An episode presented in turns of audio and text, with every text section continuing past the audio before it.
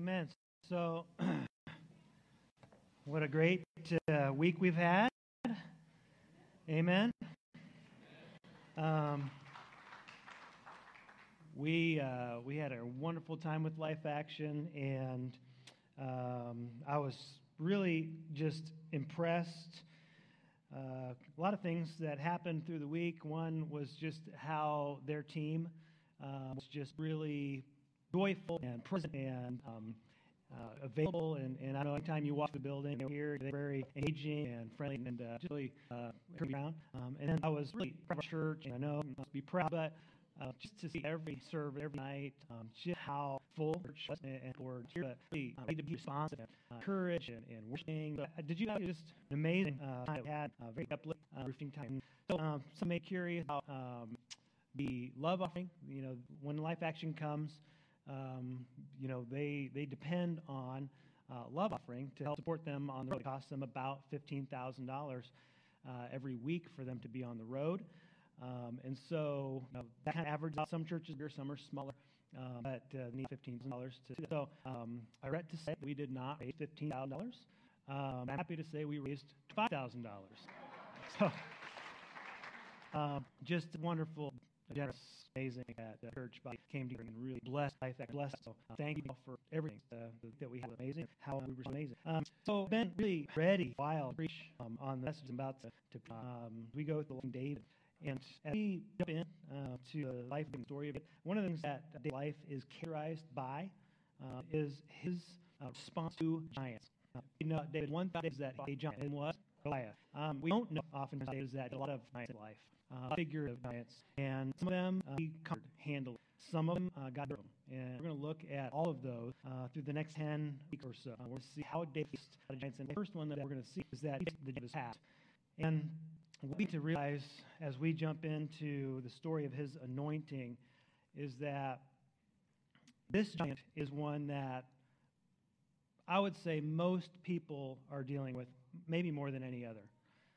Um, past shame, past failure, past guilt, uh, past abuse, uh, past hurt, uh, unforgiveness, uh, broken relationships, addictions, uh, all these things that, that we carry on into our lives.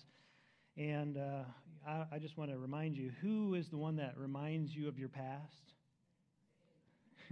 It's your enemy, the devil. He, he loves to remind you of your past, make you feel guilty, bring it up, and, and accuse you with it.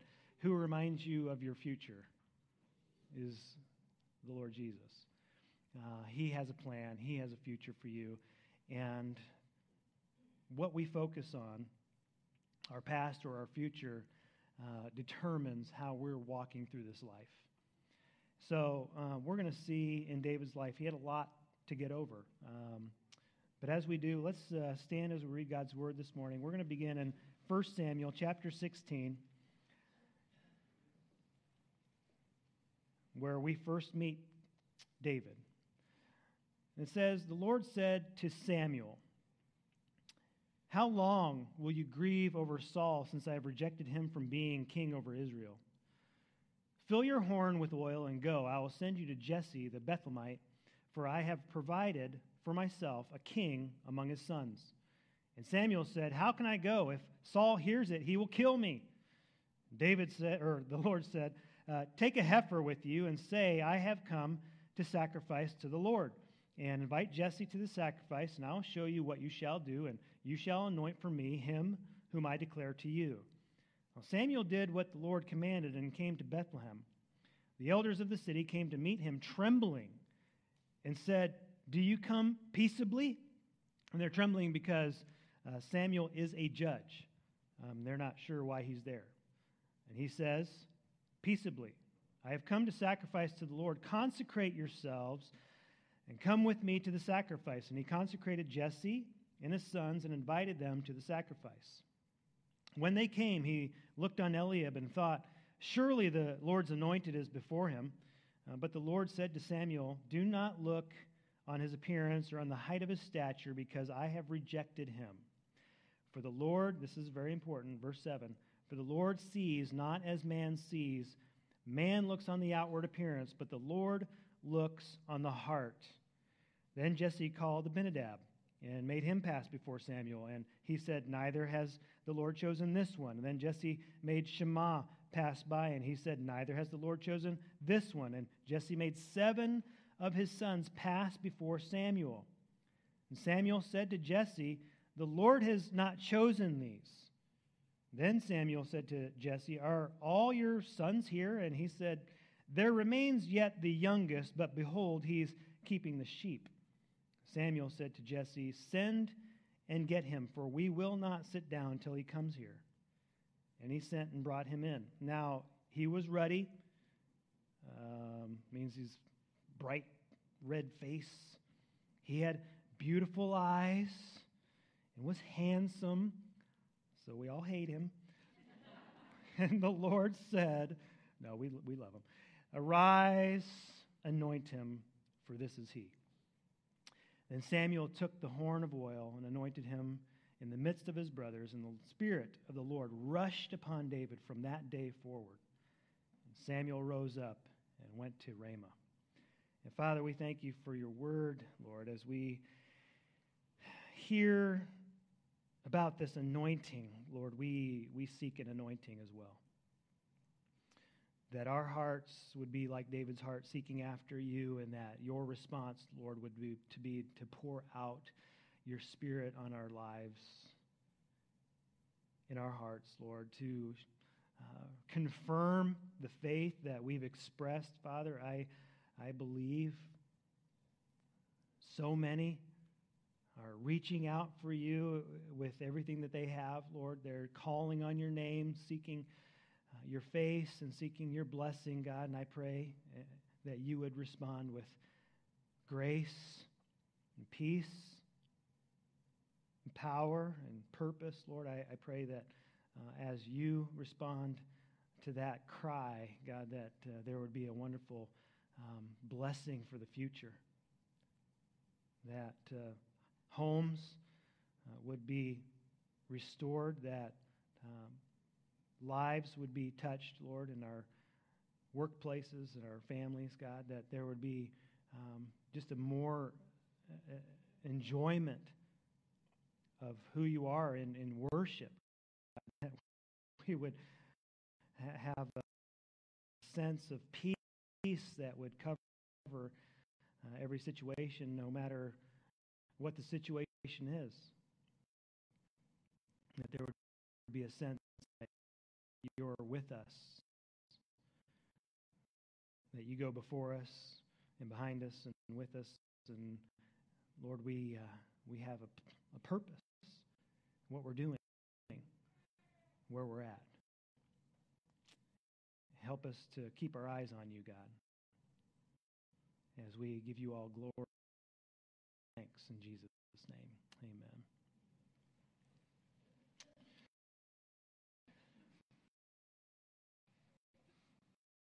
So there's a few characters that uh, are mentioned here. I, I, cannot assume everybody knows who all these people are or exactly what's happening in the history of Israel right now, so I'll just explain it very briefly. Uh, it starts with this guy named Samuel. Samuel is called by God to anoint David. Um, but how many of you know that there's already a king in Israel? Okay, his name is Saul. Saul uh, seemed like a perfect fit for king. I mean, he was came from a good family. Um, he uh, was firstborn. He uh, was tall, and that's uh, always uh, a blessing to be tall. Um, not a blessing that I was uh, blessed with, but um, but there again, I mean, here's the thing: is that when you have a leader of this nation, I mean, don't you want somebody you can pick out in a crowd? I mean, it just makes sense that he's going to be tall so that we can say, who's our leader? Oh, it's that guy. His head sticking up, that's the one. Not so good in a battle, but pretty good for direction. So Saul's the leader, and then um, he doesn't have a heart that's after God's own heart. Everything outwardly seems great, um, but inwardly he doesn't trust the Lord. he trusts himself. He wants to do his own thing. And several times, um, he just does what he wants to do, and God says, I've rejected him as king. Um, I have somebody who has a heart after my own heart, and I'm going to show you who that is. Now, that's Saul, but Samuel is, he was the judge and he was the leader of Israel before Saul was king. So he's uh, this guy that God has blessed and anointed. he's, a, he's got a special place in God's story because he is not only the judge. Before there were kings, there were judges. You know that? There were judges in Israel. He was the last judge of Israel. He was a great judge. He was a godly man. He was a priest. He was a prophet. He was a kingmaker. Um, but he had sons that did not follow in his footsteps. And so the people are, are afraid that Samuel's going to die. One of his sons is going to become the leader of Israel, and they're not going to be godly people. They reject that. They want a king. Give us a king. And Samuel's pretty upset, but he goes to the Lord with it, and God says, Give him a king. That's what they want. So Samuel finds Saul. Saul is rejected. Now Samuel goes and finds David. This is the, the situation that David's coming into. Okay? He has two powerful leaders still alive when he's anointed as king. Kind of intimidating, would you agree? That, that might be something you might be a little bit fearful about. Like you're going to be anointed king when this guy, who the people are trembling, Samuel, people are trembling when he comes into your village, not sure what he's going to do because he's got that much power, that much respect within the, the community that they don't know. Are they going to be judged by him or what, what's he bringing? He's going to anoint David. Now, here's the thing about David is that um, there's no rhyme or reason to uh, the fact that he has any worthiness to be king. No sense that he should be king. No, no sense in the family that they should have uh, leadership in the community. No sense even in their tribe, except for one thing.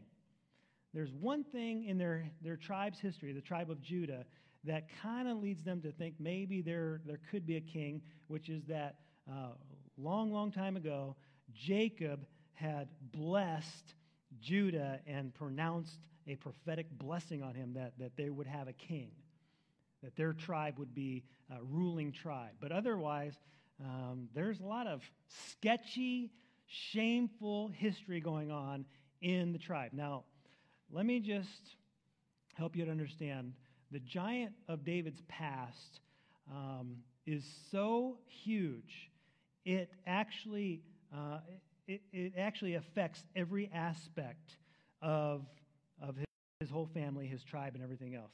It starts with the tribe of Judah. Judah was uh, the fourth born son of Jacob, okay, the, the son of Leah. Um, but Judah has this, this strange thing that happens. Anybody know the story of Judah and Tamar? You don't. That's good. I'll tell you. Here's what happens.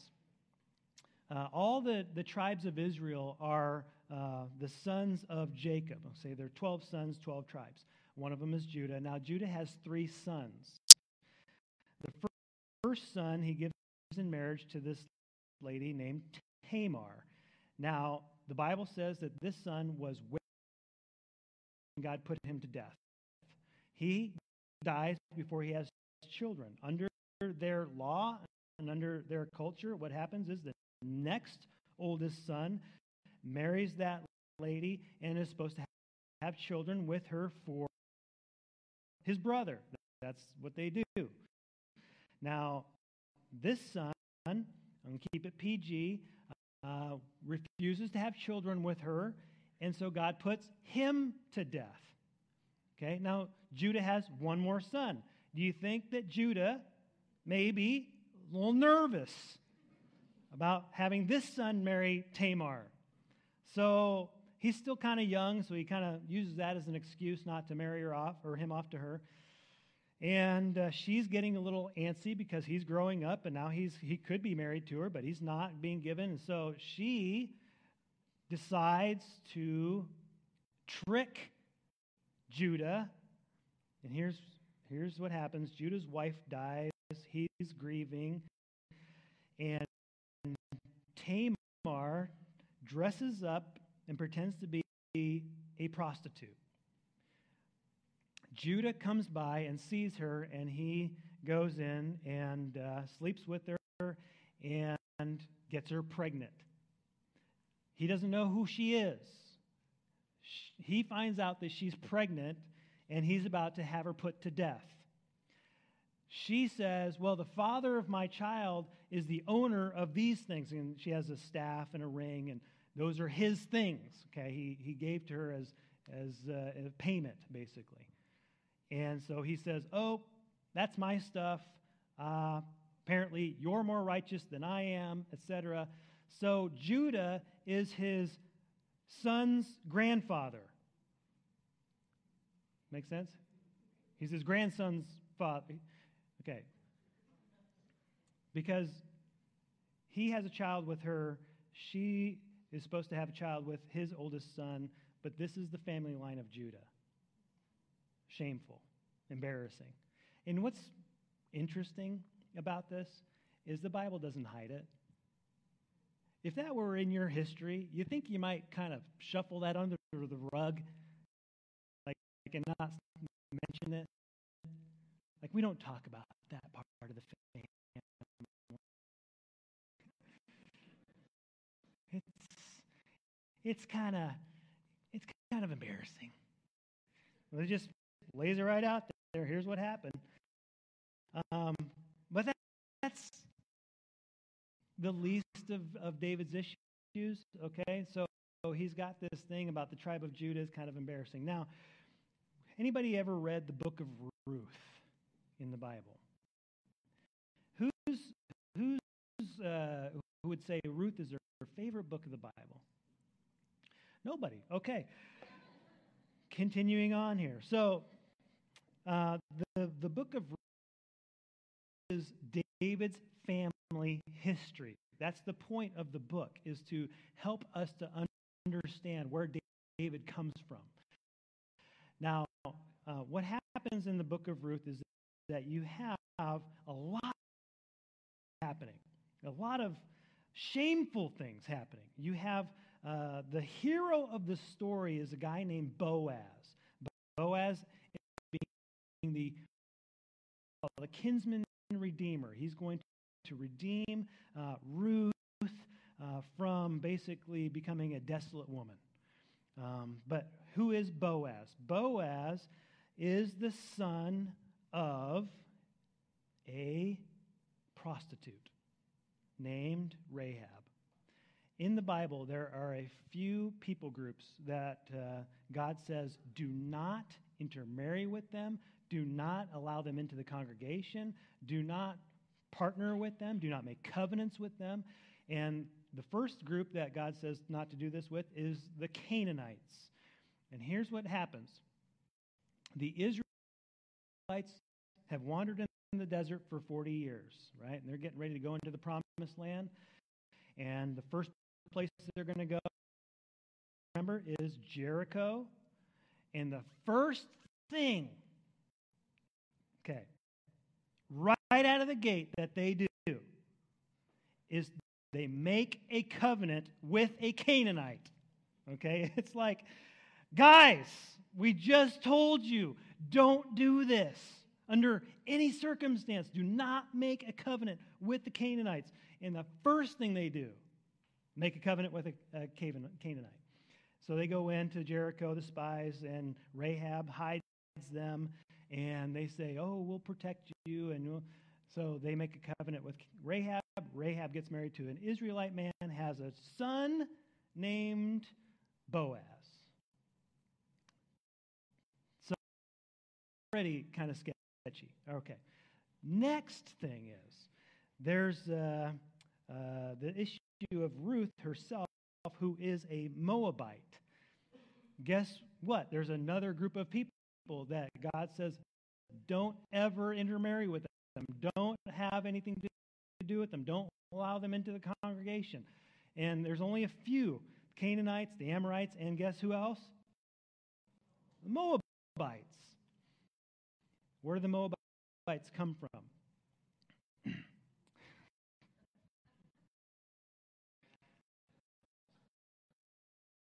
you know this. You love this. You have to go back to Genesis chapter 19. Anybody familiar with Genesis 19? Anybody ever heard of the cities of Sodom and Gomorrah? Okay, so God says these cities are so absolutely vile and wicked that I am going to destroy them completely in a miraculous outpouring of my wrath. Okay? He rescues one family out of the cities, who is Lot and his family. Now, his wife turns and looks uh, out of rebellion, and she turns into a pillar of salt, and she doesn't make it. So Lot and his two daughters go and they hide in a cave. Some of you know this story? And the daughters think, I guess the oldest one actually is the one who thinks this, that uh, the whole world has been destroyed. There's nobody left. Okay? We have to repopulate the earth. So, get Lot drunk and sleep with him and have children by him. Okay? Firstborn son of the oldest daughter with her dad. Name is, can anybody guess? Moab. That's not even the worst part. the, that's not the worst part. As bad as that is, this is where these people are originating from. And so they continue on. They're kind of cousins with the Israelites, etc. The Israelites, again, coming out of their 40 years of wandering, they're ready to go into the promised land. And they go through the land of Moab. And in the land of Moab, these people who are basically their cousins should say, Hey, hey great, I'm glad you're here. Welcome. Here's some food. Here's some water. Help you however you need to help. Maybe we can get a little bit of the blessing that you guys have. But instead of doing that, what do they do? They refuse to help them at all, and they hire this guy named Balaam to curse them. Remember, Balaam is the guy who his donkey talks to him. Well, he goes, he can't curse them, he blesses them. So instead of pronouncing a curse on them, what do they do? They decide that they're going to try to create a wedge between the Israelites and God by um, seducing the Israelites with their women, adultery and idolatry, and they introduce maybe forgiveness, it may be any number of things. But you need to be aware that your power, strength, your, your purpose comes from your connection with God. How's your connection doing? You just ask yourself that question How's my connection with God? How, how's my time with God? Am I spending time with God? What's keeping me from that? Anything that's keeping me from that, I need to recognize and eradicate. Um, I, throughout the uh, conference this last week, there came a point where you know they're asking us to really dig in and think about and pray about anything that might be idolatry in your life. You remember that that evening? And I'm going through and I'm praying. I'm thinking. I'm I'm really like trying to let the Lord speak to my heart on that issue. And I came to this conclusion in my own heart that um, on my phone there were a couple of different apps that I was using that are not bad in them of themselves, uh, uh, but they were distracting and they were taking a lot of time out of my, my day. And, and I would start my day, you know, looking at those apps instead of, of getting into the Word. And anytime I had a free moment, I'm going to those apps. And I don't know what that is for, for you, and maybe it, maybe you don't struggle with this, but I was struggling with it, and I just deleted those off my phone. And what I find is that I don't have this urge to get on my phone so often. Facebook, okay, was one of them. just oh, and I don't I don't post a lot of stuff on Facebook, but I do snoop. like what's going on? Are people saying? And scroll and and you just how you know, you just you find yourself scrolling, scrolling, scrolling, and I'm never, hardly ever, almost never, encouraged by anything I'm seeing on Facebook. Are you? Like you go on Facebook, you're like, yes, so good. Man, I'm glad I got on Facebook today and spent an hour scrolling through everybody's stuff. Deleted it off of there. I still have Facebook. Uh, it's on my computer. And if I need to go and check something out, I can go check something out. I just took it off my phone, the easy access. Those things, those wedges, you just recognize what they are in your life. What's distracting you from the Lord? What's keeping you from time with God? What is consuming your mind? And be aware of that. So, um, David has to deal with this family history, this baggage that, that he has. Now, here's what we have to understand about um, our history. I, said this earlier, and then I had uh, somebody kind of not correct me, but uh, but give me a different insight that I hadn't really thought of. I, I thought, you know, our genealogy is not really, for most people, a huge issue.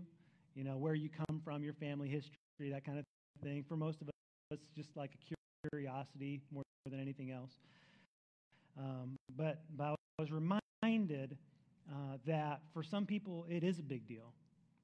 Um, for those who've, who've experienced adoption um, and that kind of thing, that that, that is a major source of, of identity. Um, and so, I, I, you know, the, the issue is this that wherever we come, whatever it is that our family history is, um, there are so many different ways that we uh, identify ourselves as individuals that we have to be aware where our true identity is. Okay? And our true identity, and you all know the Sunday school answer is where? Our true identity is in Christ. And that's what God wants to remind us of. But what our enemy wants to remind us of is, is of past failure, past shame, whether it's something that we did or something that somebody else did to us. It really doesn't matter. It, it could be something that's not in any way, shape, or, or form your fault. It's just what happened to you. Okay? It's what somebody did to you, uh, how they treated you, how they talked about you. Um, it could be your family of origin. It could be um, so many things. So, well, let me just share with you. I have a, a bit of a list here of, of things that tend to be ashamed of and identity and unfortunately which is uh, see if this hits home for anybody uh, maybe it's addiction. Uh, you're ashamed of a past addiction alcohol drugs pornography um, gambling shopping uh, something that you just have not had the control of in, in the past and it began to to take over your life. And there's a shame in that, that there was a failure to get a handle on it before it got out of control. Um, maybe it's a failed relationship, um, divorce, um, which may or may not have anything to do with you or anything that you did.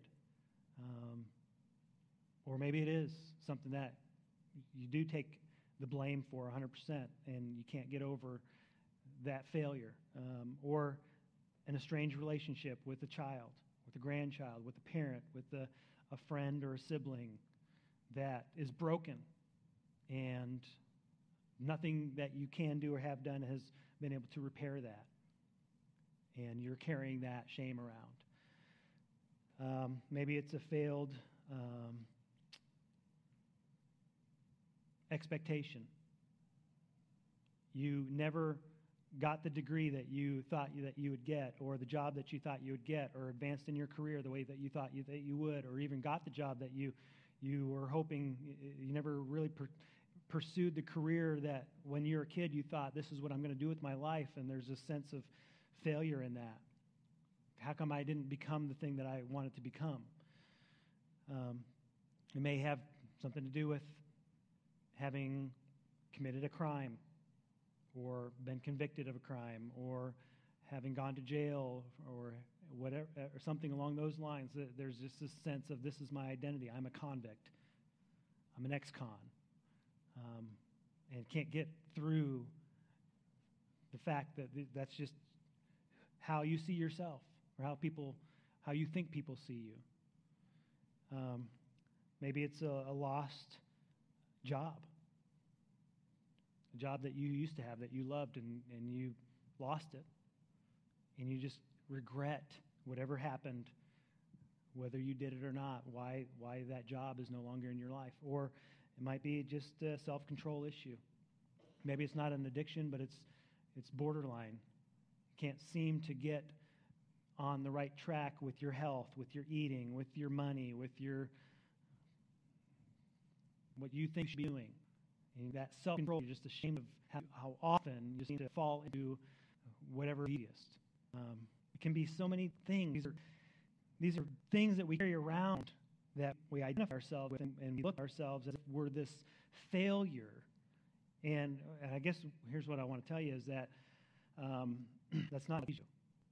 And we all fail in many ways, and Scripture tells us that very clearly. We're all weak in many ways. And the, the great thing about Scripture is that instead of hiding the past, what we would think are shameful things, it highlights them. Because in the highlight is when we see the redemption. And in the highlight is when we see God, grace being poured out. And so in Matthew, um, especially we see in the genealogy of Jesus, the Lord, there are five women only in all of the genealogy from Adam to Jesus. Okay, only five women are highlighted. Guess who they are? Tamar, Rahab, Ruth, Solomon's uh, mother, Bathsheba, and then finally, uh, Mary herself. God highlights the things that we would say are shameful in our past in order to say that His goodness is bigger.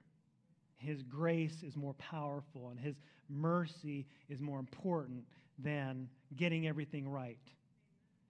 And continuing in that relationship with God is what He's really after.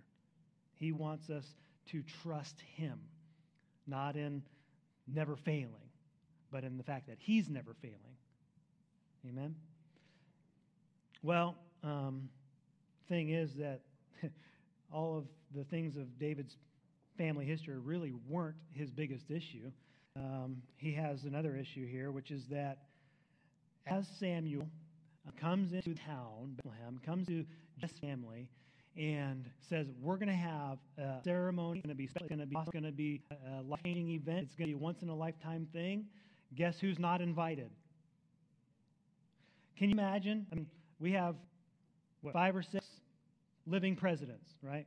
Carter, Clinton, Bush, uh, Obama.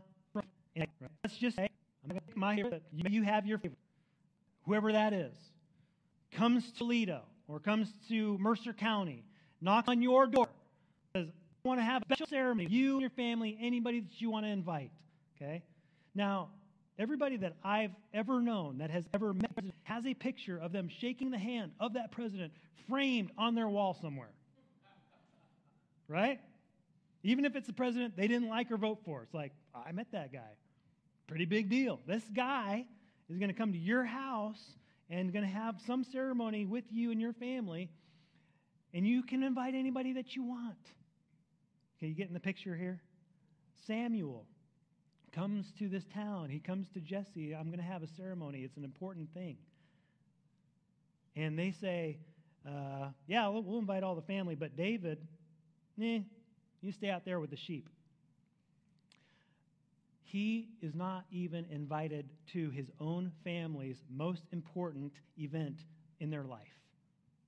In the history of their, their entire family history, this is the most important thing that's ever happened to them. Do you get the picture? And da- David is, is not even invited. It, can you imagine? How many, how many kids did you have? Just whatever your youngest child is, you just don't invite them to this thing. Just say, man, they don't need to be here just it's just mind-boggling. I cannot wrap my mind around this. But here is what is happening for some people. Um, you have been told by some people in your life that you are not important, that you don't matter, or that you're never going to amount to anything, or that you're worthless, or that. So we have these voices from parents or teachers or friends or bosses or others in our life that, that have spoken this toxic message into your life. And I don't, I don't think this is everybody, but it is uh, some people you don't matter. And that message is what is ringing in your ears.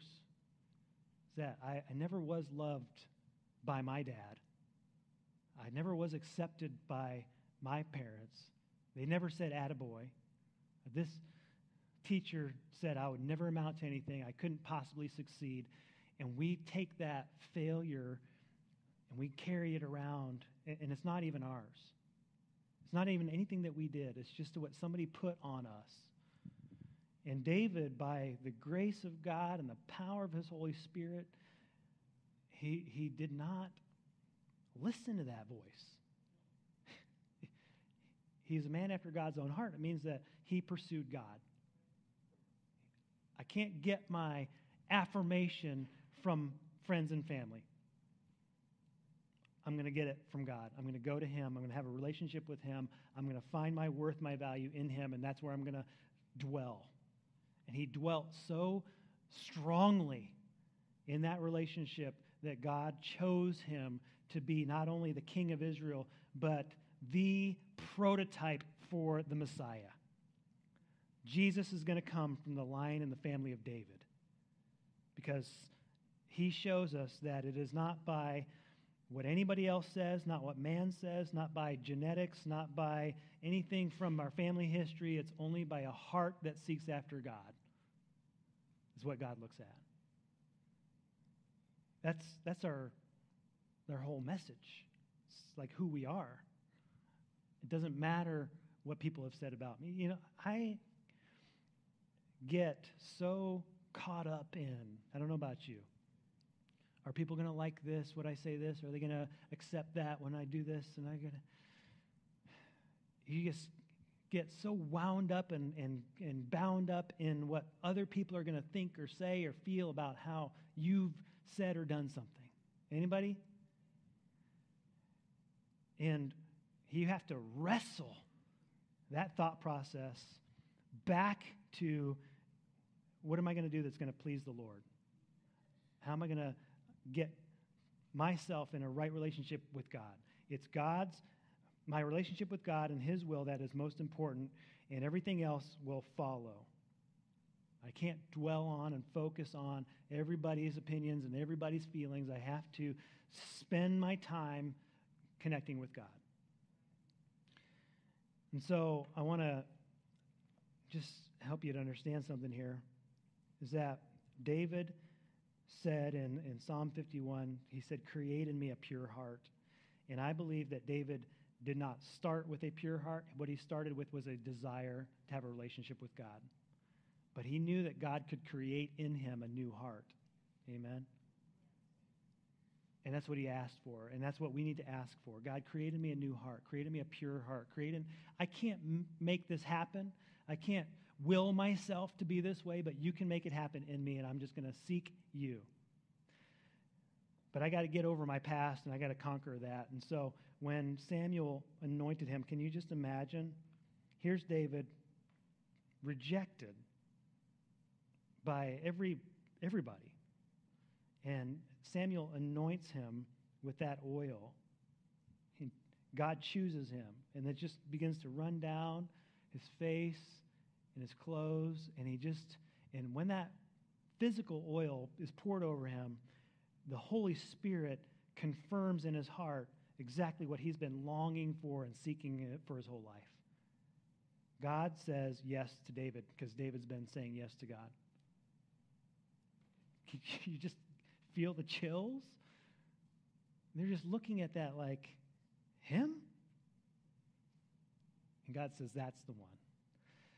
Now, I just want to give you this quick test. We, I just really appreciated how every night there was a test to apply what we're hearing, and, and I just want to give you this test.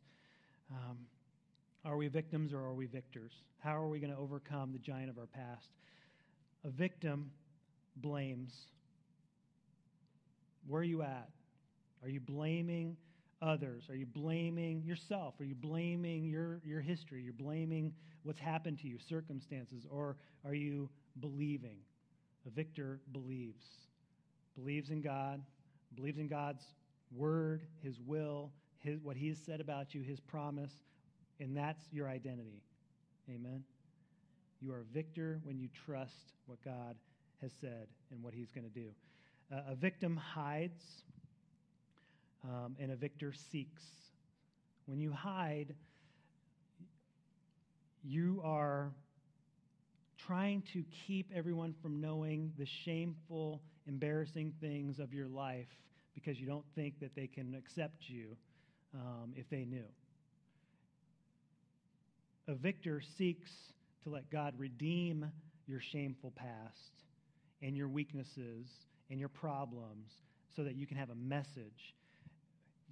I believe the Bible highlights those shameful things in people's past because God wants you to know that it is in His grace and His power that the most powerful message is going to be shared through the mistakes, not in spite of them.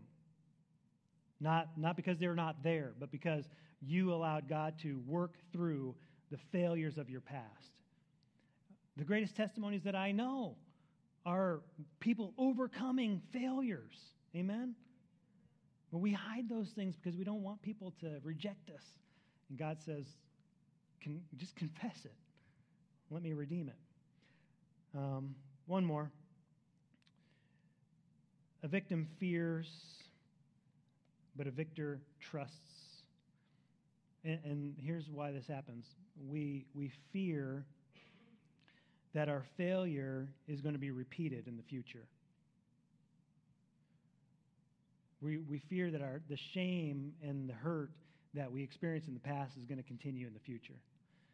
A victor trusts in a better future, in the power of God to not just redeem, but to give purpose. That the grace that I experienced that made me a new creation is still available, not just to me, but to everyone who will trust him. Amen. So here's what we got to understand whatever past thing you're trying to get over, it is a giant. There is no doubt about that. But God's bigger. And what we see in David's life is that he faces a lot of giants, and God is always bigger. And God is bigger than your past, and He's bigger than your shame, and He's bigger than your hurt, and He's bigger than your failure. He's bigger than anything that, that you've ever experienced, and you can trust Him. And Father, we thank you that uh, you are greater, you are more powerful, you are more mighty, you are better than anything in this world, Lord. We, we look around at our world and we know that it is broken and it harms people's souls, Lord. How broken it is and how much damage it does. But you're in the business of restoring and repairing and giving new life.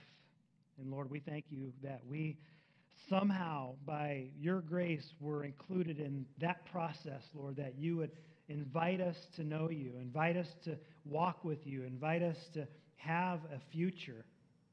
Lord, and, and we not only look forward to a, uh, an eternity with you in heaven, but Lord, we have a future on this earth that you've created us to be part of, to be a blessing, to change outcomes, to see new life be given, Lord, in areas where it, seemed hopeless. Lord, would you fill your people with such a sense of power and peace, Lord, that, Lord, when we go from this place, Lord, we would uh, bring life with us. Anoint us like you did David. Fill us and confirm to us, Lord, all that you want to do. We pray that our yes to you would be met with an even greater yes from you. We love you and we thank you in Jesus' name. Amen. I want to invite you this morning. The, the invitation is pretty simple.